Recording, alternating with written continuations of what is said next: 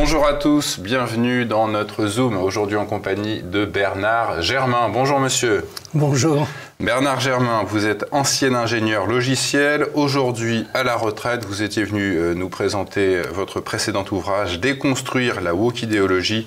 Vous publiez depuis cet ouvrage L'Union européenne, en sortir au plus vite à retrouver sur la boutique de TV Liberté, justement, Bernard Germain, cette construction européenne, vous la décrivez comme, vous la qualifiez comme la plus fabuleuse arnaque politique du XXe siècle, une construction que vous faites remonter à 1938 avec un certain Walter Hallstein, professeur de droit en Allemagne. Est-ce que vous pouvez nous en dire plus sur ce personnage? Euh, Walter Hallstein était un juriste, comme vous venez de le dire, un homme de droit. C'était le doyen de la faculté de Rostock. Euh, il a été celui qui a été le principal artisan de la construction du projet européen d'Adolf Hitler, euh, qui s'appelait Das Neue Europa. et euh, il, a rédigé un projet complet euh, euh, que d'ailleurs il a été présenté à Mussolini en Italie en 1938 et sur lequel il a travaillé avec des juristes également italiens. Il n'a pas pu le mettre en œuvre complètement puisque la guerre s'est terminée comme, comme vous le savez. il a d'ailleurs rejoint les rangs des troupes allemandes puisque sur la fin de la guerre, tout homme était obligé de porter l'uniforme. Et euh, il a été arrêté en 44 à Cherbourg par les Américains, qui ont très vite vu, très vite vu, très vite vu pardon, euh, à qui ils avaient affaire. Hmm. Ils l'ont emmené immédiatement aux États-Unis, ils l'ont recyclé, ils l'ont ramené en Allemagne, où il est devenu un, tout de suite un des principaux collaborateurs d'Adenauer. Et c'est lui à qui on a demandé d'écrire le projet de construction européenne cette fois-ci non plus euh, sous euh, le, drapeau nazi, mais hmm. avec le drapeau européen. Et donc il a simplement ressorti son projet.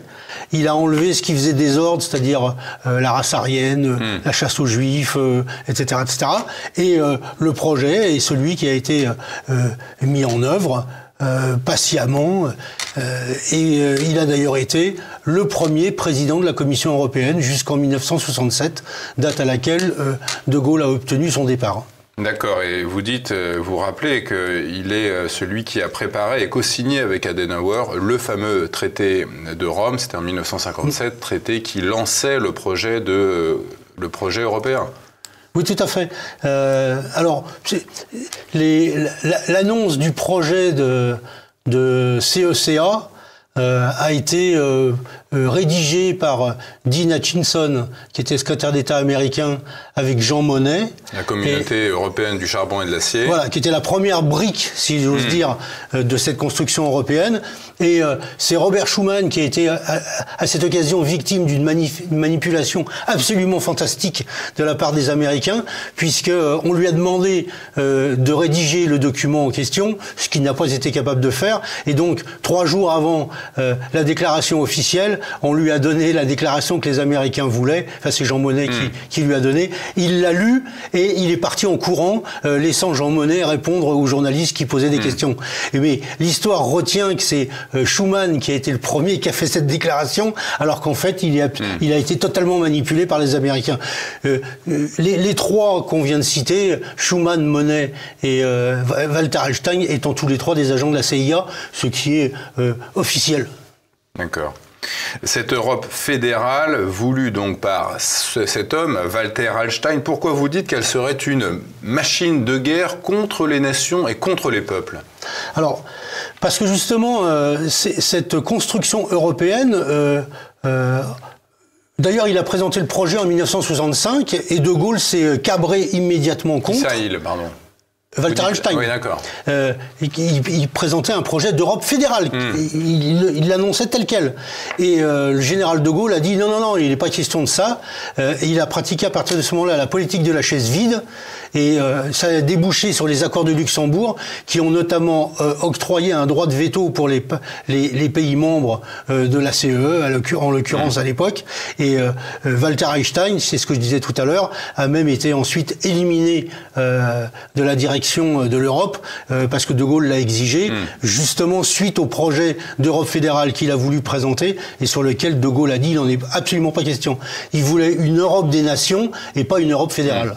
Alors déjà aussi, en 1965, les Américains ont euh, voulu la création de l'euro, euh, la monnaie qui est aujourd'hui en circulation euh, en France et même dans l'Union européenne.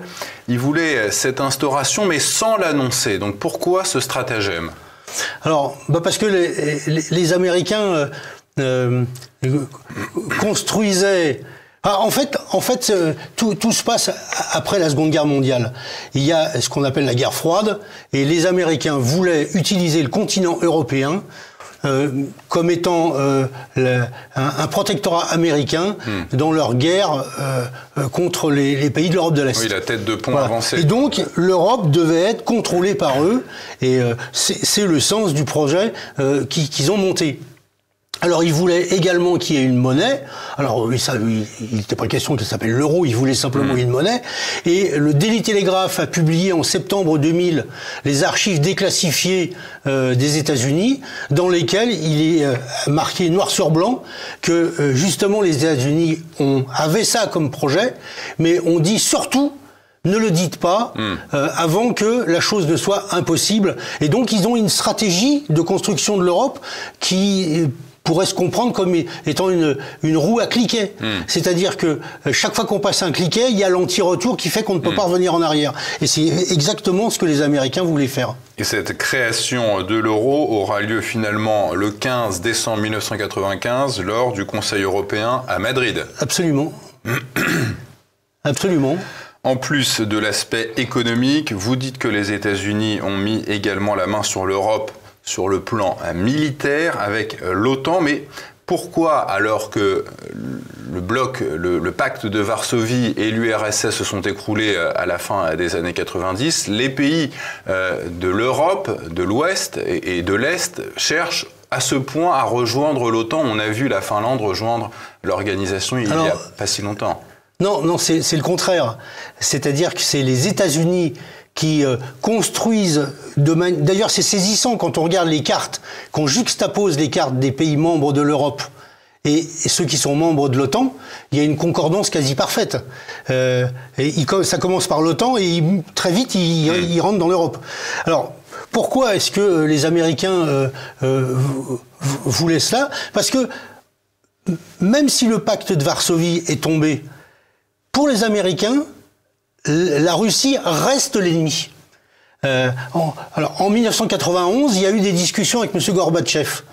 Euh, ça a été confirmé par euh, Roland Dumas euh, en avril 2022 euh, sur Sud Radio. L'ancien ministre des Affaires étrangères. Absolument, de, qui a participé à ces discussions. Hmm. Alors, rien n'a été écrit, mais l'accord a été formel avec Gorbatchev en disant vous supprimez le pacte de Varsovie et nous nous engageons, nous, à laisser tous les pays euh, qui étaient dans l'ancien pacte de Varsovie euh, comme zone tampon, hmm. qui vont rester neutres et qui vont euh, garantir la protection de, de, de, la Russie. Et évidemment, on est obligé de constater que les États-Unis n'ont pas respecté leur engagement et petit à petit, comme un puzzle, euh, ça se confirme, euh, l'implantation et le rattachement de tous ces pays à l'OTAN, le dernier étant l'Ukraine, mais là, euh, les, fusées étant carrément à la frontière de, de, la Russie, la Russie a dit stop, c'est fini. Mm. Je rappelle quand même que quand il y a eu la crise de Cuba, les fusées étaient à 800 km des côtes de la Floride et Kennedy a simplement failli appuyer sur le bouton nucléaire. Donc on peut quand même comprendre que Poutine puisse se fâcher sur ce plan. Vous évoquiez euh, tout à l'heure euh, le général de Gaulle qui s'était euh, opposé à cette construction européenne. Comment s'y est-il pris? Alors, le général de Gaulle a, voulu, était disponible pour participer à la construction d'une Europe des nations, mais en préservant deux choses l'indépendance de la France et sa souveraineté. Hmm. Et comme ces deux choses-là étaient remises en cause, il a tout fait pour empêcher que euh, la remise en cause de la souveraineté et de l'indépendance nationale n'ait lieu. Et malheureusement, dès qu'il a été parti, c'est-à-dire à partir de 1969, tous les dirigeants français qui ont suivi à partir hmm. de, donc de Pompidou, Giscard, etc., ont tous capitulé hmm. devant euh, l'Europe, c'est-à-dire en fait devant les États-Unis. Alors on reproche beaucoup aux Allemands de faire la loi aujourd'hui dans l'Union européenne, mais c'était quand même bien le projet du général de Gaulle d'avoir une Europe, certes des nations, mais quand même sous la domination française. Il, était pour une Europe des nations, mais il, pas ne considérait pas du tout, d'ailleurs je, cite euh, ce que Perfit rapporte dans des mémoires du général de Gaulle, il dit euh, le, le fait qu'on soit dans l'Europe n'est pas du tout une obligation. On peut très bien vivre sans être dans l'Europe. Mais si s'il doit y avoir une Europe, ça ne peut être qu'une Europe des nations euh, euh, libre, indépendante et souveraine qui décide de travailler de concert. Mais ça ne peut pas être une, une construction comme celle qu'a voulu Walter Hallstein avec mmh. les Américains. Et d'ailleurs, euh, cette construction d'une Europe des nations, euh, De Gaulle l'avait organisée dans le cadre de ce qui s'appelait à l'époque le traité euh, de l'Élysée et qui a été en Allemagne pour être voté au, Bundestag, mais les députés allemands n'en ont pas voulu de ce traité de l'Élysée parce qu'ils avaient vu que cette union, que cette construction européenne irait trop dans le sens des Français. Alors, c'était le, c'est ce que j'appelle le coup de poker de De Gaulle. Euh, de Gaulle joue son va-tout. Euh, voyant bien que l'Allemagne est fortement influencée par les États-Unis, il essaye de faire euh, avec les dirigeants allemands un mm. accord euh, euh, qui est signé d'ailleurs et qui est ensuite présenté au Bundestag. Entre-temps, les Allemands ont informé les Américains de ce que De Gaulle était en train de faire et donc les Américains ont dit mm. vous vous arrangez, mais comme ça doit être ratifié par le Bundestag, le Bundestag évidemment mm. n'a pas ratifié et donc les accords sont tombés. Moyennant quoi, De Gaulle en a tiré la conclusion qu'il euh, n'y avait rien à attendre de cette Europe et il a dit eh ben c'est très bien nous euh, euh, on, prend le large le monde est grand la France a des beaux jours devant elle et on n'est pas du tout obligé de rester dans cette Europe. Enfin de, participer à cette Europe qui est le contraire de ce qu'on souhaite les Français n'ont été consultés par référendum qu'à deux reprises sur ce projet de construction européenne. C'était le cas avec Maastricht en 92 et en 2005 avec euh, le projet euh, de, constitution européenne. Mais les Français n'ont jamais été consultés sur le projet global de cette construction européenne. Alors, qu'est-ce que, qu'est-ce que vous en pensez? Ah bah écoutez, c'est exactement pareil que ce qui s'est passé en, Union soviétique. Il y a eu la révolution qui a été faite par les bolcheviks. Euh, à partir de 1917, Staline a fait une constitution en 1936 euh, et donc l'a fait adopter euh, par le Parlement. Il n'a jamais demandé au peuple russe s'il voulait continuer avec le régime communiste. Hmm. Bah c'est exactement pareil. Il y a un système qui s'est mis en place comme une roue à cliquet, mais jamais on ne demande aux gens est-ce que vous êtes d'accord pour continuer hmm. euh, Si s'il y a par exemple comme, en, 2005, ils ont dit non, mais on a, eh ben voilà, qu'est-ce qui s'est passé de Lisbonne. Eh ben on a contourné. Eh, avec le Congrès. Absolument. Et, et, donc voilà, il n'y a, a, pas de remise en cause possible dans le système tel qu'il est. Euh, et donc, on ne demande pas aux gens ce qu'ils veulent, on sait pour eux, puisque les gens sont apparemment trop bêtes pour savoir. Et quand ils expriment leur point de vue, euh, comme c'est pas ce qui est attendu comme réponse, eh ben on la contourne le chancelier allemand Helmut Kohl, et c'est très intéressant, vous le, racontez dans votre ouvrage, avait été interrogé sur l'introduction euh, de l'euro en 2002. Cette, cette interview n'a été publiée qu'en 2013 parce qu'il dit à un moment dans cette interview à propos de l'introduction de l'euro, il dit ceci, j'ai agi comme un dictateur parce qu'il savait que les Allemands n'en voudraient pas de cet euro. Absolument. C'est-à-dire que euh, sa, déclaration dit que euh, s'il avait soumis à référendum le projet d'adoption d'une monnaie euh, qui est l'euro, il aurait eu 70% de non et 30% de pour. 30% de, de, vote pour. Hmm.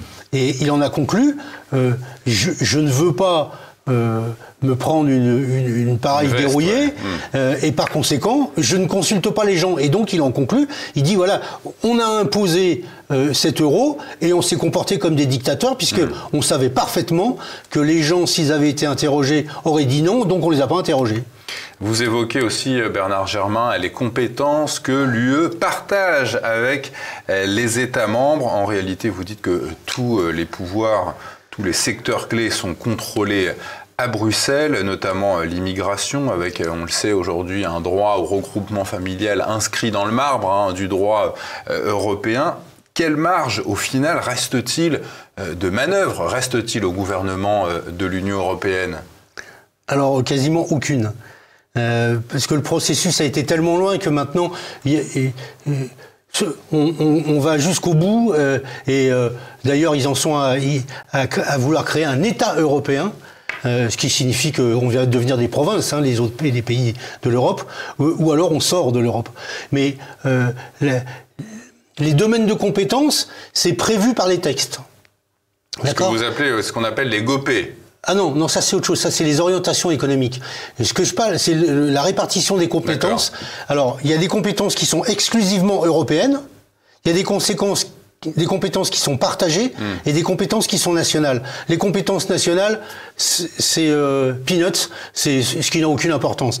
Les compétences partagées, c'est celles alors, c'est là que c'est vicieux, quoi. Parce qu'on dit que c'est partagé, mais c'est pas partagé du tout. C'est-à-dire que ce n'est partagé que si l'Europe n'a pas légiféré ou qu'elle ne veut pas s'en occuper. Donc c'était un partage qui est assez surprenant quant euh, au, euh, à ce qui appartient exclusivement à l'Europe. Ah ben, ça appartient exclusivement à l'Europe. Donc en fait, on peut dire que pour l'essentiel, depuis la mise en place de l'Europe, petit à petit, au fur et à mesure, l'Europe mm. s'approprie tout un tas de domaines dont euh, les pays perdent toute possibilité d'intervenir dessus. Et c'est donc l'Europe euh, qui, euh, qui pilote les grands domaines. pour l'immigration dont vous parliez, il y a deux textes qui font foi. Il y a les accords d'Amsterdam, le, le, traité d'Amsterdam de 1997 qui officialise le fait que pour la que l'Europe, ça fait partie de son domaine de compétence, l'immigration. Et puis vous avez la CEDH euh, euh, qui, euh, bien que n'étant pas directement une structure européenne, a mis en place tout un droit qui, notamment dans son article 8, prévoit le, qu'on doit respecter le droit à avoir une famille. Hmm. Et c'est à ce titre-là qu'effectivement, le, comment dire, cet article est invoqué en permanence pour justifier l'arrivée de plus en plus massive hmm. de familles entières à partir du moment où l'un de ses membres est arrivé, y compris clandestinement sur notre sol. Ces GOPÉ, justement, que j'évoquais à l'instant et qui sont tota-, totalement fondamentales dans l'organisation euh, de l'Union européenne, est-ce que vous pouvez nous en dire un mot? Absolument. Alors, euh, je dois dire d'ailleurs que euh, j'ai moi-même découvert l'existence des GOPÉ en, travaillant sur ce livre et j'en ai, été sidéré. Alors, les GOPÉ, ça veut dire les grandes orientations des politiques économiques pour faire simple, et parce qu'on n'a quand même pas trop le temps, euh, c'est la Commission européenne qui euh, fournit chaque année une feuille de route à chaque pays. Qui s'appelle des recommandations. Voilà, alors dans leur langage d'hypocrite, ça s'appelle des recommandations alors qu'en fait c'est des obligations. Euh, et donc chaque pays est tenu d'appliquer ça et de rendre des comptes. Alors donc c'est Bercy euh, plus un, des services, le SGAE, euh, qui est un des services du Premier ministre, qui pilote les deux. Bercy reçoit les éléments, le SGAE contrôle, et donc met en œuvre la politique euh, souhaitée par Bruxelles. Là où c'est extraordinaire et où ça pose un vrai problème, ça montre vraiment ce qu'est l'Europe, c'est que ils se contrefoutent totalement de, de savoir si c'est ce que veulent les gens il euh, n'y a aucun vote qui n'a lieu sur le sujet. Euh, donc l'Europe qui n'est élue par personne décide et les hommes politiques doivent euh, appliquer, ce qui permet de poser un problème. En 2017 et en 2022, quand Macron a été élu, mais les GOPÉ de l'année en question étaient déjà sortis. Donc il y a eu toute une discussion, je vais faire ci, je vais faire ça, mais non, faut faire ci, mais non, faut faire ça, etc. Alors qu'en fait, la feuille de route, elle était déjà écrite. Mmh. Notamment la réforme des retraites. Absolument. Et d'ailleurs, c'est Manon Aubry de la France Insoumise euh, qui l'a dit en février 2023. Elle a dit, mais vous savez où est-ce que c'est écrit Ça, c'est écrit dans les GOPÉ. Hmm. Et, elle a sorti les gopés, elle les a montrés et elle a montré où est-ce que c'était écrit dedans. Donc voilà. Alors, du point de vue de la démocratie, c'est quand même un sacré problème. C'est-à-dire que les peuples ont l'impression qu'ils élisent des hommes politiques qui vont diriger leur pays, alors que c'est à Bruxelles que c'est décidé. Et en fait, les hommes politiques, quels qu'ils soient, euh, de gauche, de droite, du centre, ne font qu'appliquer la politique décidée par Bruxelles. J'entendais un téléspectateur euh, nous dire encore que dans ce pays, la France, plus rien euh, ne fonctionne. Il parlait évidemment de nos services publics. Quelle est la politique de l'Union européenne justement à l'égard des services publics des États membres? Eh bien, je vais essayer de le dire de façon assez simple. ils sont pour la destruction des services publics, puisqu'ils sont pour la libre concurrence et que les services publics, euh, par définition, c'est lié à, un monopole, euh, et c'est l'intérêt général qui prévaut. Euh, par exemple, il y a marqué au fronton de toutes les mairies liberté, égalité, fraternité. Mais qu'est-ce que la liberté de se soigner s'il n'y a pas de moyen de se soigner? Hmm. Donc, à partir de là, quel que soit l'endroit où on est, où on habite sur le territoire, il faut qu'effectivement on puisse bénéficier euh, des services qui sont rendus à, la population dans d'autres endroits, par exemple d'avoir des hôpitaux, etc.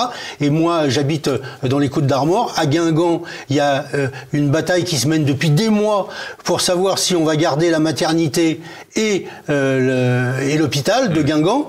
Euh, ce qui est répondu et qui est euh, une position très européenne, c'est de dire ce n'est pas assez rentable, mais euh, comment peut-on avoir des impératifs de rentabilité quand il s'agit de soigner les gens Par définition, ça ne peut être que des dépenses.